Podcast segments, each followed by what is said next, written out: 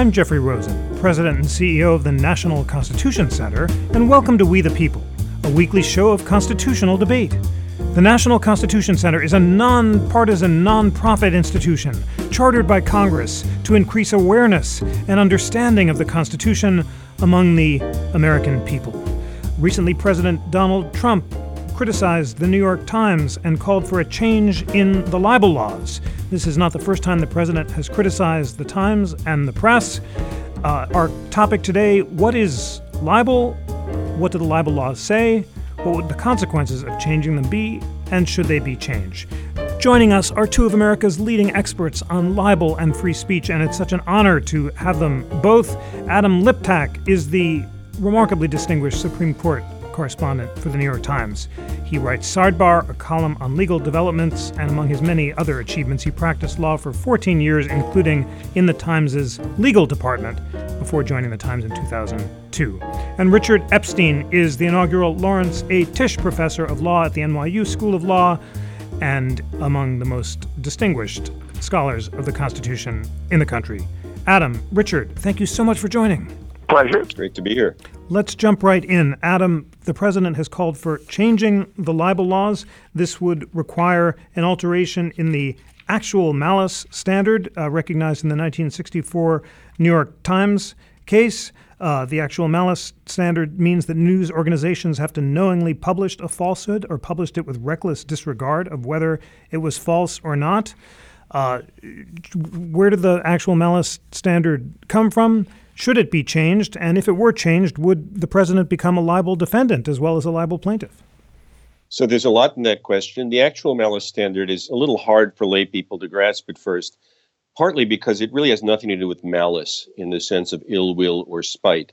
As you say correctly, Jeff, it requires someone suing for libel uh, who's, a, who's, who's a public official to prove not only that something false was said about them, not only that the false thing caused damage to their reputation, but also that the person saying the thing knew it to be false or entertained serious subjective doubts about the truth or falsity of what they said. So it has to be, in essence, a calculated falsehood.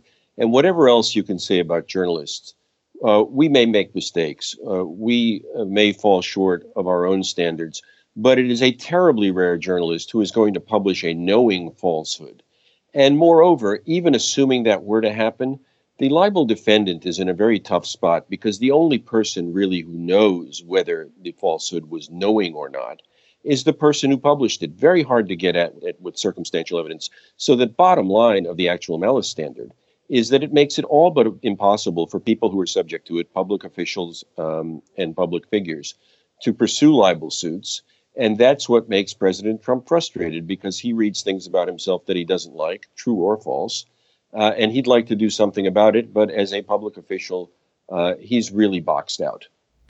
Thank you so much for that. Uh, Richard, you've written many distinguished articles uh, arguing uh, that the actual malice standard should be changed, uh, including an op ed in the Chicago Tribune in 1985 and many scholarly articles. Why do you think that the actual malice standard should be changed, and what standard should be adopted instead?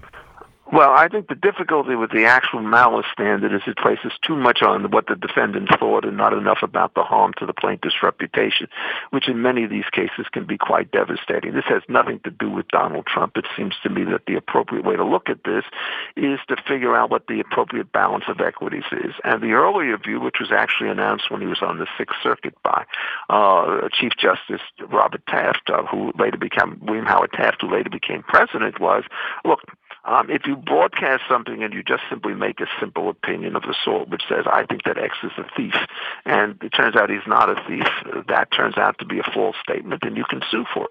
But if what you do is you lay out all the evidence um, which other people can then decide whether your conclusion that X is a thief is true or false, that's perfectly okay. So the uh, subtle line between fact and opinion took a place in that case, and I think that that on balance is a better situation because as Adam said, it is basically the case after a lot of contentious litigation from, say, 1964 through around 1969, given the defenses that the newspapers have, and nobody brings a libel case anymore. It has to reproduce the libel and everything else.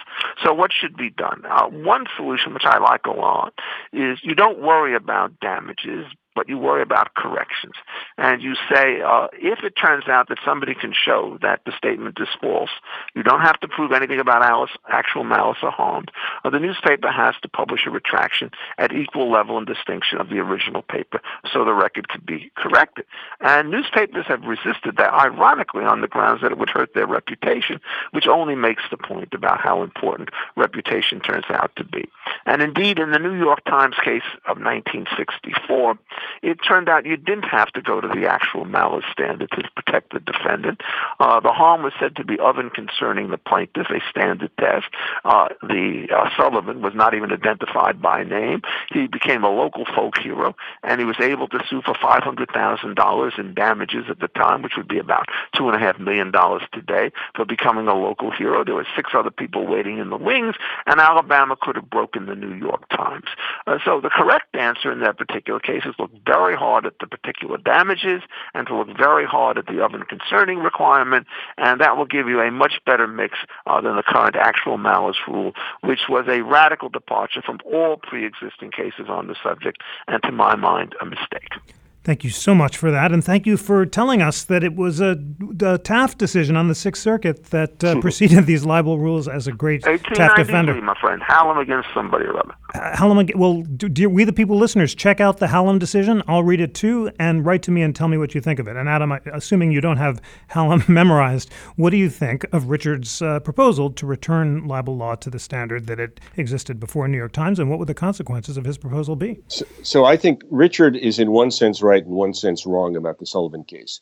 It's true that the Sullivan case could have been uh, disposed of on straightforward common law libel grounds of and concerning. But it's also true that it was at the vanguard of a number of cases whose goal was during the civil rights movement to drive the Northern press out of the South and to deprive the civil rights movement of the attention that it needed like oxygen and that caused uh, William Brennan and his colleagues to come up with a larger rule, one that would protect the press robustly in an era of national crisis. Now, you can ask the question did they make too broad a rule that would decades later uh, have issues with it? But I think that the core of the First Amendment really is concerned with protecting political speech and with protecting criticism of the government uh, uh, and public officials in their official conduct, and that the actual malice uh, rule, perhaps it's been applied to too many kinds of people, but high government officials should be subject to robust uh, critique, investigation, and criticism, and there should be plenty of breathing room for the press uh, to do its work.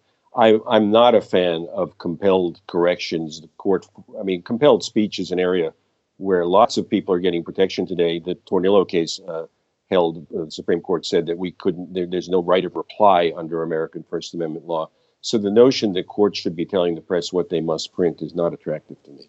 Richard, let me just say that I've, I've Googled it and found it exactly as you said Post uh, Publishing versus Hallam, 1893. Fascinating that it was William Howard Taft who came up with a narrower rule. Yeah. What would the consequences of adopting a narrower rule be? Would it be easier for Stormy, Stormy Daniels, for example, to sue President Trump. Uh, under the current standard, a judge seems likely to dismiss her. Well, I mean, the answer is it's going to be on balance easier for all plaintiffs to sue all defendants. And so your initial teaser at the beginning that uh, the president may rue the day when it turns out that the libel standards are turned on him as opposed to anybody else. But just to give you an illustration, the very florid New York Times Trump engaged in suspect tax schemes as he reaped riches from his father. Given the amount of, debt of documentation that's found in that report, it would be bulletproof under the standard that I put forward. Uh, there's also another interest, and I think this is very important as well. Yes, we certainly should be able to have robust criticism of the president, and certainly with respect to facts that are commonly in evidence, anybody can more or less say um, what he wants. But at the time when the decision came down, there were a lot of people who said, you know, you don't give any kind of respectable you know, protection under the defamation laws, people are going to be much less willing to become public figures because they're going to be stripped of that particular situation. And the rule, of course, applies in every conceivable kind of case that one deals with. And during the 1980s, it was interesting to see the way the cases broke. What the plaintiffs did was go into an exquisite detail what the false statement was by the press, how it managed to force them out of a CEO position, cost them serious electoral office, created difficulties in their marriage or whatever. And all that stuff was true. And the defense of the newspapers was always on the other side, namely uh, that we have this grand mission, and so therefore this collateral damage has to be tolerated. And as far as the question of whether or not this is compelled speech one way or another, uh, this was an option for the plaintiffs. If the defendants want to fight this thing all the way through on this and not correct and have to pay damages, well, then I think it would be under the standard I said uh, perfectly appropriate. Interestingly enough, one of the things that newspapers now do quite assiduously is adopt voluntarily the particular situation that I've said. So if you have, as the New York Times has, a correction page, somebody phones something in, and you research it and find it's correct, you publish a retraction in that place. It's fairly high visibility, not perfect, uh, but it will do the trick. So we've moved into that particular kind of uh, situation anyhow. Uh, but I do believe, in effect, that you know asking somebody to correct a grievous mistake is not a form of censorship. It's not trying to tell them what to think in other cases. It's an effort, it's a remedy to create a remedy for a wrong. And you can have wrongs in speech as you can everywhere else, and some kind of rectification, which is applicable in other cases, should be applied here. I don't think the notion of freedom of speech tells you what to do when speech is false and defamatory. It only tells you that if it's neither false nor defamatory, you can say it to your heart's content. Adam, you were uh, a libel lawyer for the New York Times before you assumed your present distinguished position. Tell us about the kind of care that the Times takes before publishing an article and the remedies uh, that it takes after uh, it issues corrections. So, so Richard is quite right uh, that the world he's describing already exists. The question is whether it's voluntary and a consequence of following professional journalistic norms, or whether it's compelled by courts. Uh, all serious news organizations promptly correct errors of fact. Uh, we do, and that means that the Times really very seldom gets sued.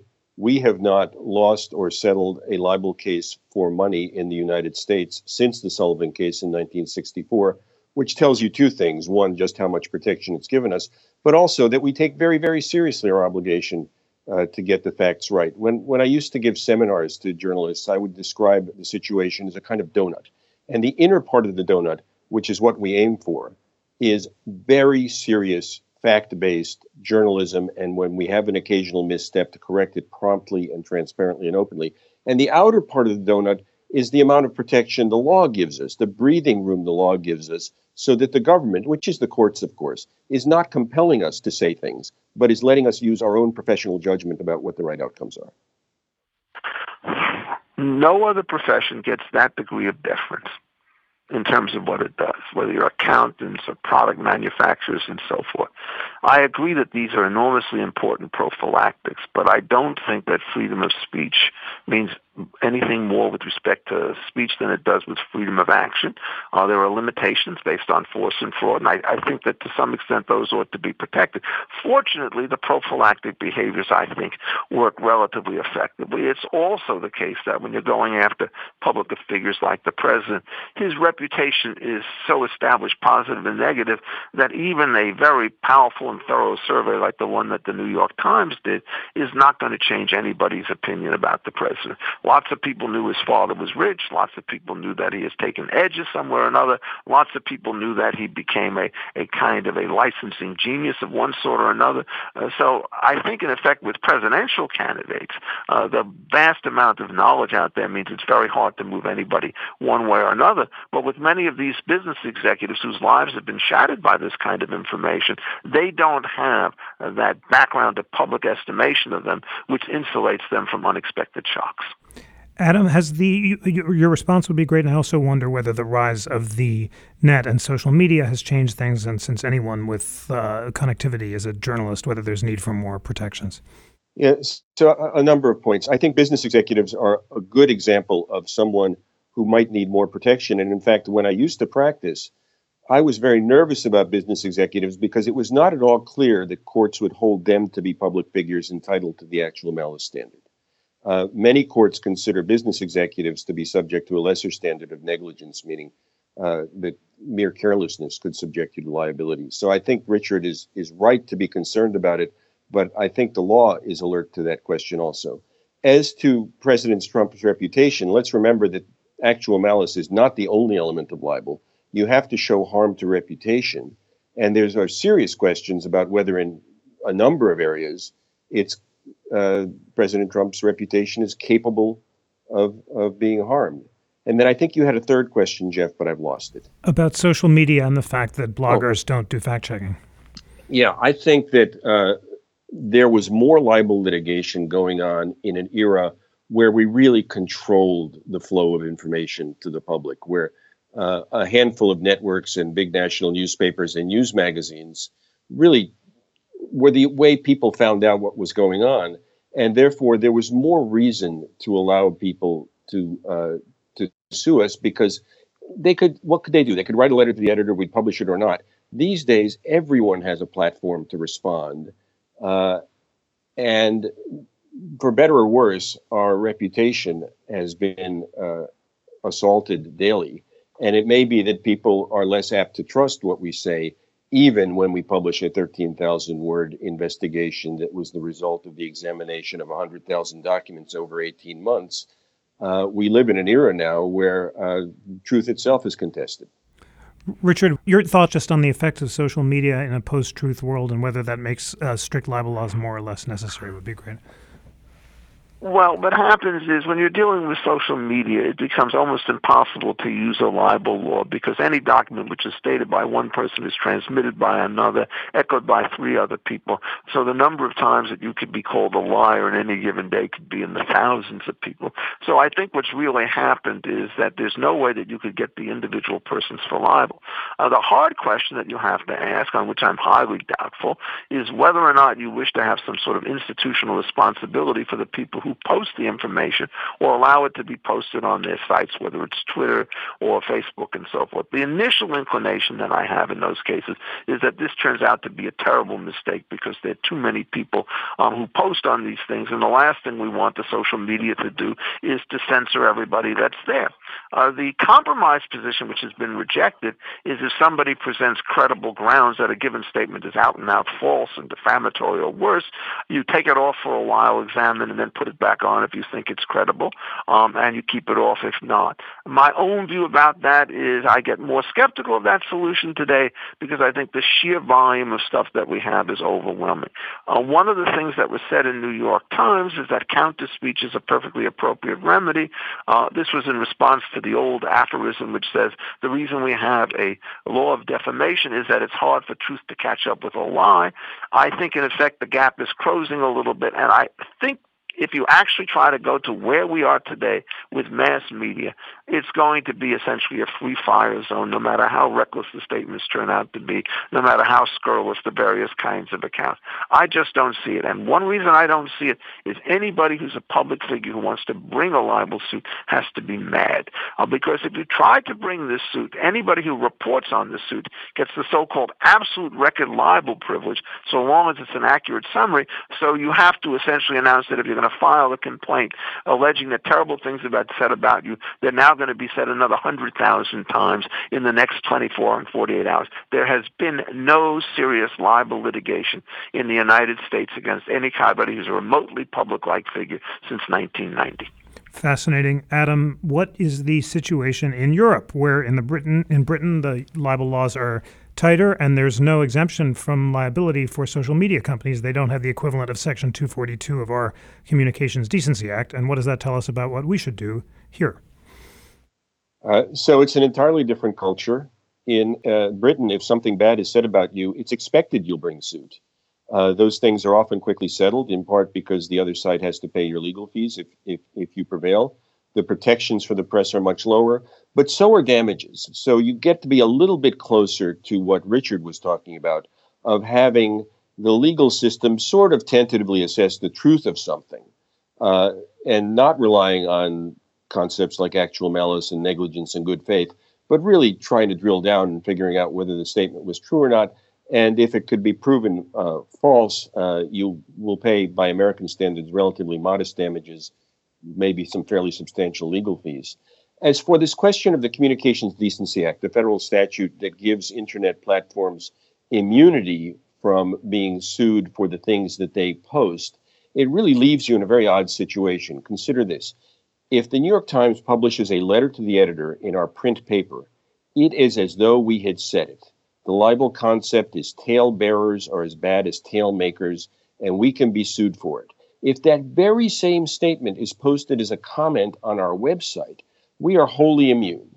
And the idea behind the Communications Decency Act, decades old now, was that the nascent internet needed to be protected, whereas the establishment press, uh, you know, could be sued to a fairly well because we were so powerful.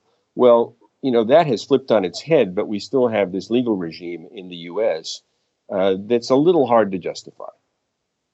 Fascinating. Richard, should we move to the British system and should Section 242 be repealed?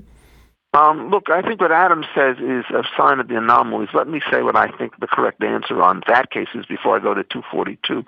Um, what happens is I think if you are a publisher as opposed to a common carrier or a quasi-common carrier, you should be subject to the same rules whether you publish it on the internet or whether you publish it in your newspaper. And I think the newspaper rules are probably the correct rule because when you do these things, you edit those letters, you review those letters, you got a lot of control. Um, when you're talking about the random Facebook people who just simply create a platform but don't supervise content, I think probably the Communications Decency Act is the appropriate kind of response uh, because I think it's just too much of a burden to go after them. I mean, uh, the, put it in the other perspective, these guys become punching bags in court because I think they make the terrible business judgment mistake of announcing their own politics when they're running these networks. But they get constantly hammered for pro-liberal biases, anti-conservative biases, and so forth. And I think it would be extraordinarily dangerous for the reasons that Adam said um, to allow some independent party to sort of make a judgment as to whether the skew is one way or the other. Uh, but it turns out that there are a lot of people who say that quasi-monopoly status of these organizations invites them to heavier scrutiny, even if they're not going to be a publisher. This will turn out to be in the next five or ten years, I think, one of the major sources of contestation because not only is, do we have novel technologies, but there's also also been a quasi-revolution in the, not the libel laws, uh, but in the antitrust laws where more and more people are starting to say that bigness is itself a form of badness regardless of how you get it. And so I expect to see enormous contestation on these particular issues. For the time being, I think that Adam should be responsible for the New York Times both online and in the paper when it's on their own website. But I don't think anybody who just simply runs an abstract posting thing should be there. So I would, with very much on unease, keep that there and do what I think Adam says the newspapers do, which is to constantly put social pressure on Twitter, and um, Facebook and so forth and Google uh, to constantly watch their schemes and to do so relatively free of legal liability. I just don't think it, it's going to work. Uh, the tool is too slow and the consequences are too grave and the error rate is too high that sometimes what you have to say is, regrettable as it may sound, that counter speech is the better remedy. Adam, are you confident that counter speech is an adequate remedy in an age of uh, widespread fake news? And what kind of social pressure should be placed on the companies? Should they be making judgments about fact and fiction, or there are other screening mechanisms they should put into place? Well, Jeff, you've written some very smart stuff in this area where we're really running into a situation where technology has outpaced the law. And these giant uh, companies, Google and Facebook and Twitter, have taken over the editing function that used to be uh, done by journalists. And if they were truly platforms and simply bulletin boards uh, on which people could put whatever they want, that would be one thing. But more and more, we're insisting, as a matter of shaming them, that they take down the hate speech. Uh, they take down the, uh, the the political trolling. They take they take down the the, the Russian uh, advertising. And once they're in that role, you wonder if that function should be entirely privatized and whether they should be entirely trusted or whether there's a role for government. I don't have a settled view on that, uh, but I agree with the sense I'm hearing from Richard that this is a fast evolving situation. Richard, if there's not a role for government, some specific suggestions you have for the companies for principles they should adopt in trying to distinguish between truth and falsehood? Me? Yeah. You. I mean, my own view about this is I, I think that you cannot do two roles at the same time. You cannot, as for example Facebook is and Google to some extent is, try to be very strong in your political statements about progressive values of one kind or another, and then expect that people will believe that you're impartial when you decide the way in which you run your website. And, and so when Google gets into this huge scrape and fires a particular employee who gives a fairly learned statistical analysis of why is there fewer women programmers than there are men and gets fired for his pains, uh, for people on the conservative side of the line, that's just a red flag in front of them. And uh, the rule that you make in every business is you have one or two roles that you could play. You could be either an advocate or you can be a platform or an umpire. You can't do both. So my advice to all of these companies is what they do is they quiet themselves down. They don't write anything collateral about how you're supposed to lean in or do anything else of that sort. Run their businesses. And then, as I wish the New York Times would do, Adam, what you also have to do is to put in positions of power people whose political orientation is different from that of the dominant culture uh, so that the two of them could work these things out internally. And so one of the reasons why many people are so suspect about the New York Times or the New Yorker, um, perhaps, and less so, I think, of the Wall Street Journal, um, is that you know, there are no Republicans in positions of power in the New York Times organization. And if that's going to be the case, it's just easy to draw the kinds of inference. There'll be no libel suits, but there'll be real reputational damages uh, that can come from this. And I think virtually every one of these organizations has to aim for a kind of a balance on this particular situation. God forbid I should ever tell them whom they should hire or how they should do it. As you know, I don't believe the anti-discrimination law should apply to competitive employment markets, only monopolistic services. So I'm not trying to tell them how to do it, uh, but I am saying that the reputational consequences to the newspaper, of every newspaper, being perceived being perceived as being hopelessly one-sided. Same thing with Facebook and Google and so forth, Twitter less so perhaps, is I think a very important thing that they have to be aware of. That's a fascinating suggestion. Adams, uh, James Bennet at the Times uh, opinion pages has been trying to reach out to conservatives, but should is Richard right that uh, editors should be uh, politically balanced for internal legitimacy as well? Um, so I take it we've moved away from a legal discussion to one about professional norms. Uh, we hold our we, we hold ourselves out to be and try to be uh, impartial and neutral. And I don't know that it should matter what someone's private politics are if they're following journalistic norms correctly. Just as, say, a lawyer may have political beliefs, but the client wants them to say something else. Here it's rather easier. Here you're just trying to give a balanced representation of the truth.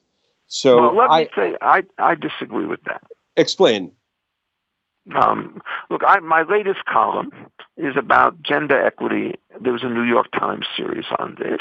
And what they do is they cite studies by the McKinnon Global Institute or McKin- McKinsey, whatever it is, which I think are terrible studies, and they're treated as though they're gospel.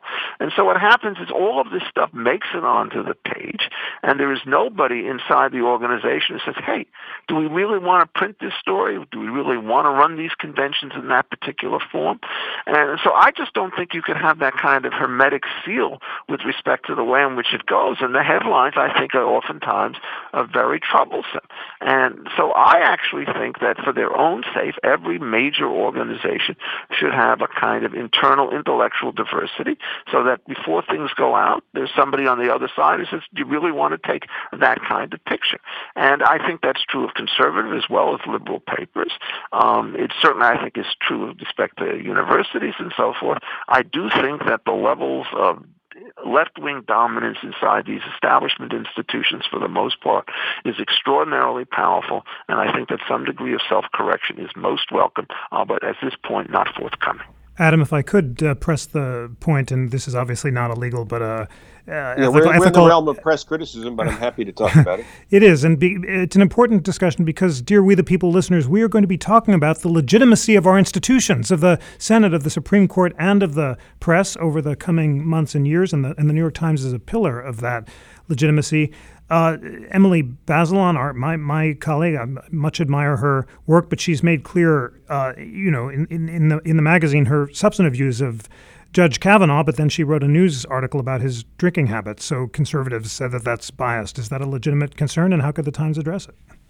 Well, so the Times acknowledged that it made a mistake in asking Emily to play a role in that Kavanaugh story. As I understand that it was simply that there was a police report that needed fetching in New Haven, where Emily lives, and she did and got a byline, and probably she should have been kept out of it. But I think that's a trivial point. I think R- Richard's general point is an important one. And but to move it back a little bit toward the law, not accepting uh, for a second uh, his basic premise uh, as a factual matter, but let's assume it's true. Let's assume there are advocacy journalists in the world who have opinions and nonetheless, as Richard was earlier saying in the Taft decision, nonetheless lay out the facts and lay out their conclusions. I don't know that that's such a bad thing. I think that's how much of the European press functions. I think that that way of doing things is fine. I think that's how the press functioned in the founding era. So this notion that lately, and this is a late 20th century development, that there are news organizations that hold themselves out as straight and fair and unbalanced is, to my mind, a great thing. I think we are part of that. But the legal protection shouldn't rise or fall on whether you have a point of view or not. I didn't say it should. I agree with that, but I'm saying, in effect, I think there are reputational hits.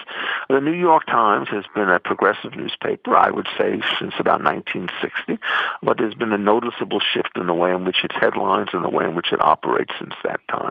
Many headlines that I see on the paper, which uh, seem to me to be criticisms, are treated as news stories. I think that line has started to blur, and I think that that thing is worried. And, you know, I'm an academic.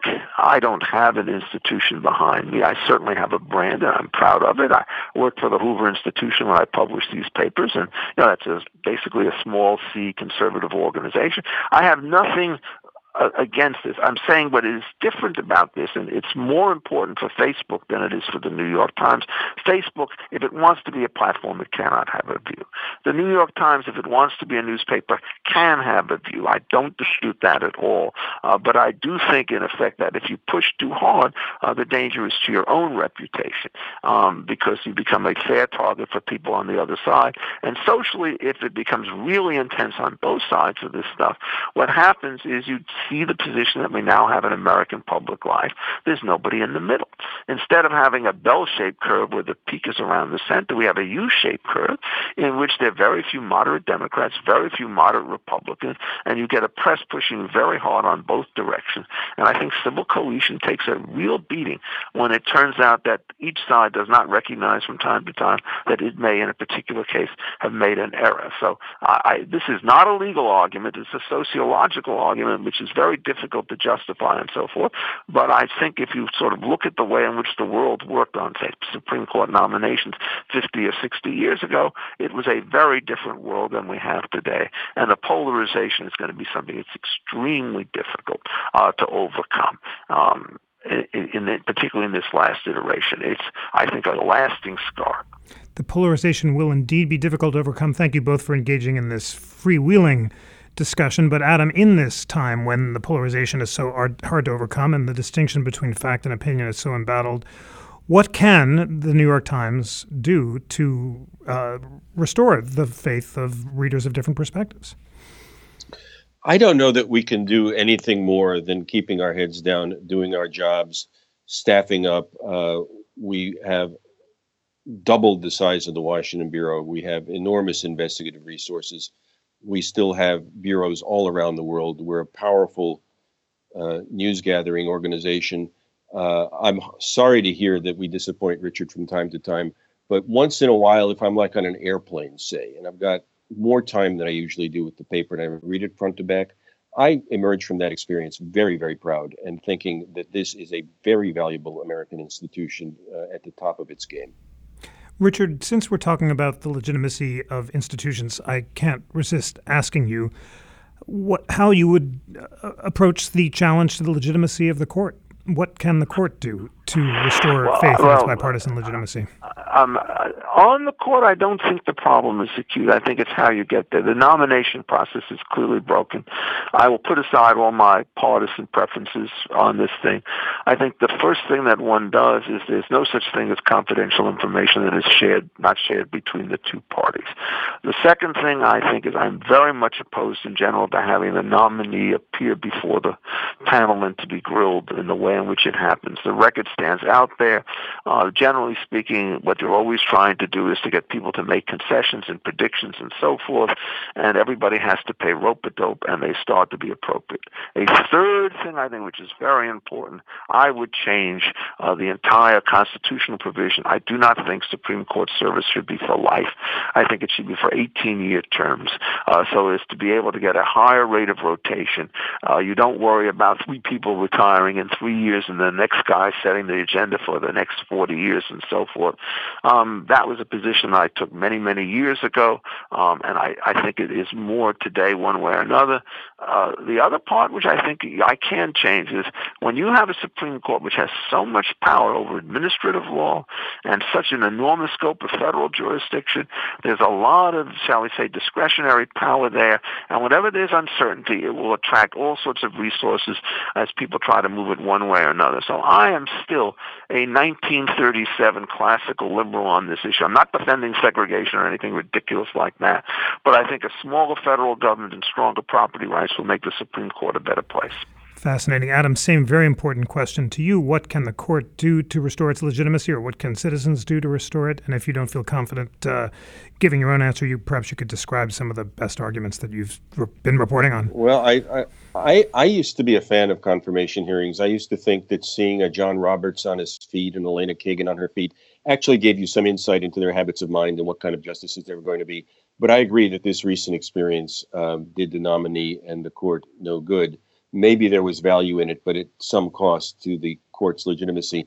I completely agree with Richard, uh, and and also with his suggestion that it would take a constitutional amendment that we should join every other developed democracy in the world whose high court, whose constitutional court has either a fixed retirement age or term limits. Because this notion of people coming on at the age of 45 and serving until they're 90 and being the dead hand of history and timing their retirement strategically so that they can step down under a president whose ideological views they approve of is very bad for the court. Um, this is wonderful agreement. Richard, another uh, suggestion uh, is federalism, and uh, conservatives and liberals are arguing for denationalizing constitutional issues and returning them to the state level. Do you want to take another beat on that? Well, as you know, that's been my position since 1986. Um, I think the Commerce Clause should not apply to internal manufacture, internal agriculture, anything else. Go back to what it was that our friend Justice Marshall, Chief Justice Marshall said in Gibbons and Ogden, and ignore all of the extravagant misinterpretations of it uh, that took place afterwards, and it would be a far better place. The problem is it's much more difficult to undo a change when new institutions are embedded than it is to prevent it from happening um, uh, to begin with. And so I, I think, in effect, that's too big for something to take on except by increments. The history on this has been very un, uninspired. Chief Justice uh, Rehnquist in the Lopez case in 1995, he said, I'm cutting back on the gun laws. But he affirmed Wickard and Filburn, which says that the amount of wheat that you feed to your own cows is part of interstate commerce because of its influence on price, costs, and quantities and so forth. Um, that's been reaffirmed. I don't see how you can do anything, particularly since the local, local lower courts after Lopez have taken the narrowest possible reading of it, and essentially they are very comfortable with the status quo. And so I just don't see that happening. I'm a passionate defender of that position, passionate defender of strong property rights, um, passionate defender of separation of powers, passionate defenders of living Chevron deference. That's why I'm an outlier. Adam, we are far afield of libel, but the field we're in is extraordinarily fascinating. If Richard's position on the Commerce Clause were adopted, which is no longer a hypothetical possibility, uh, what would the effect on the court's legitimacy be? Oh, I think to, the extent the court disclaims power, It depends on the particular context in which it comes up. You know, I mean, if they uh, revise commerce the Commerce Clause to strike down the Affordable Care Act, that will be more important in the public mind as a political move than a jurisprudential one. But in general, to the extent the court disclaims power, that's probably good for the court's legitimacy. The other thing that we might see more of, and that both Justice Brennan and just lately Judge Sutton of the Sixth Circuit have written about, is that there may be a larger role for state constitutions to play. And, and I should say that Judge Sutton was here at the center recently discussing his fascinating book, 50 Constitutions. Richard, how is it a mixed uh, bag? Well, what happens is sometimes what the states do is they pick up gaps that the Supreme Court leaves. Some states are better on property rights, for example, than the national government. Uh, but these aggressive state courts trying to have statewide financing in California under Serrano and Priest led to an enormous destabilization of the whole system and uh, basically has made it extremely difficult to sustain public education in that state. The, the problem that you always have is you give up a weapon to anybody and you make it in general terms. It can be for good or it can be for evil. It's not saying that they're wrong in general for having decentralized norms. Second difficulty is state courts can balkanize interstate commerce. That's where you're really worried about the way in which these things go by putting various kinds of barriers on people who come from outside the particular state. This was a huge concern under the Dormant Commerce Clause, and if you expand state power, uh, it could be a threat to the national market. So you have to be be very careful. And Adam, the, the response uh, both by Judge Sutton and by progressives like Dean Heather Gerken, the leader of the new uh, Progressive Federalists, is that it would just turn down the stakes and would make the consequences of Supreme Court decisions less significant. Say more. Yeah. Yeah, as, as Dean Gerken says, there's something to be said for federalism all the way down, for returning power to lower levels of government, not only to states, but to localities, to let people see their democracy in action, not let them watch the kind of reality show we live in at the national level, but to have a, a more authentic experience of, of lived democ- democracy. But the, again, I'm going to answer just very shortly uh, on the double-edged sword point. So the strongest objection that many people have raised to the California requirement that headquartered corporations in California have a minimum number of women is essentially what they're trying to do is to dictate through the state the way in which many national corporations have to do their business and are going to encroach necessarily on what the state of incorporation says about the same kind of business. So the external effects problem is extremely hard. I'm not saying that I disagree with Adam. In fact, I tend to move in that particular direction. But ironically, if you want to have provincial state governments doing this, uh, their ability to discriminate against discrete and insular minorities, as in the segregated South, is very strong. And so you may need stronger federal protections, for example, of voting rights on the one hand or property rights on the other hand uh, when you're doing this. This is such a complicated system with multiple levers uh, that you just have to be very cautious about recommending major major changes in one particular area unless you figure out how other portions of the institutions are going to be evaluated. This has been such a wonderfully free uh, ranging discussion. I'm delighted that it's uh, ranged so broadly, but we need to wrap it up. And I'm just going to ask you, Adam, uh, is it important in this post factual era with so much suspicion of institutions to have a firm distinction between fact and opinion in the law? And uh, what is the current status of that distinction, and does it have to be firmed up or not? Uh, it, to to a large extent, whatever I think doesn't matter because it's a lost cause. Uh, Richard's point of view is shared by lots of people that um, uh, journalism is is tainted by uh, illicit motives and political opinions and so on. But in an ideal world, they are very separate realms. You know, they're, uh, and we go back to the Taft point again. There are factual premises that one would hope everyone can, can agree on, and then people can draw different conclusions from those agreed upon facts. But unfortunately, it seems we live in an era where people get to choose their own facts, and then the conclusions flow from not a shared set of facts, but from discrete silos of facts, and that's uh, very bad for our country. Two words are so dangerous. Alternative facts is not an acceptable way of looking at things, and fake news is often a term of abuse. It's so hard to lower the temperature, but essentially the one thing that I learned as a lawyer is if you could narrow a dispute to its particular case instead of treating it as an exemplar of the way in which the world is organized, if you change the rhetoric on particular cases, so you're talking about what X said or Y said, and not talking about the relationship of whites to black, men to women, old to younger, you'll do better. But I think the journalistic preference, often driven by the new entrants on the margin, has actually tended to make every small case into a big case, which creates all the difficulties. So Adam and I, I think, are in agreement of that. If you could lower the temperature, you might be able to improve the discourse. Wonderful. Well, that is a fine motto for the We the People podcast, and uh, it's an excellent note on which to end. Hope to have both of you back uh, to continue to discuss the legitimacy of our institutions, and it is always a great honor to have Adam Liptak and Richard Epstein. Adam, Richard, thank you so much for joining. Thank you, Jeff. Take care. Good to speak to you, Adam. Always a pleasure. You too, Richard. Today's show was engineered by Dave Stotts and produced by Lana Ulrich, Madison Poulter, and Scott Bomboy. Research was provided by Lana Ulrich and Sheldon Gilbert.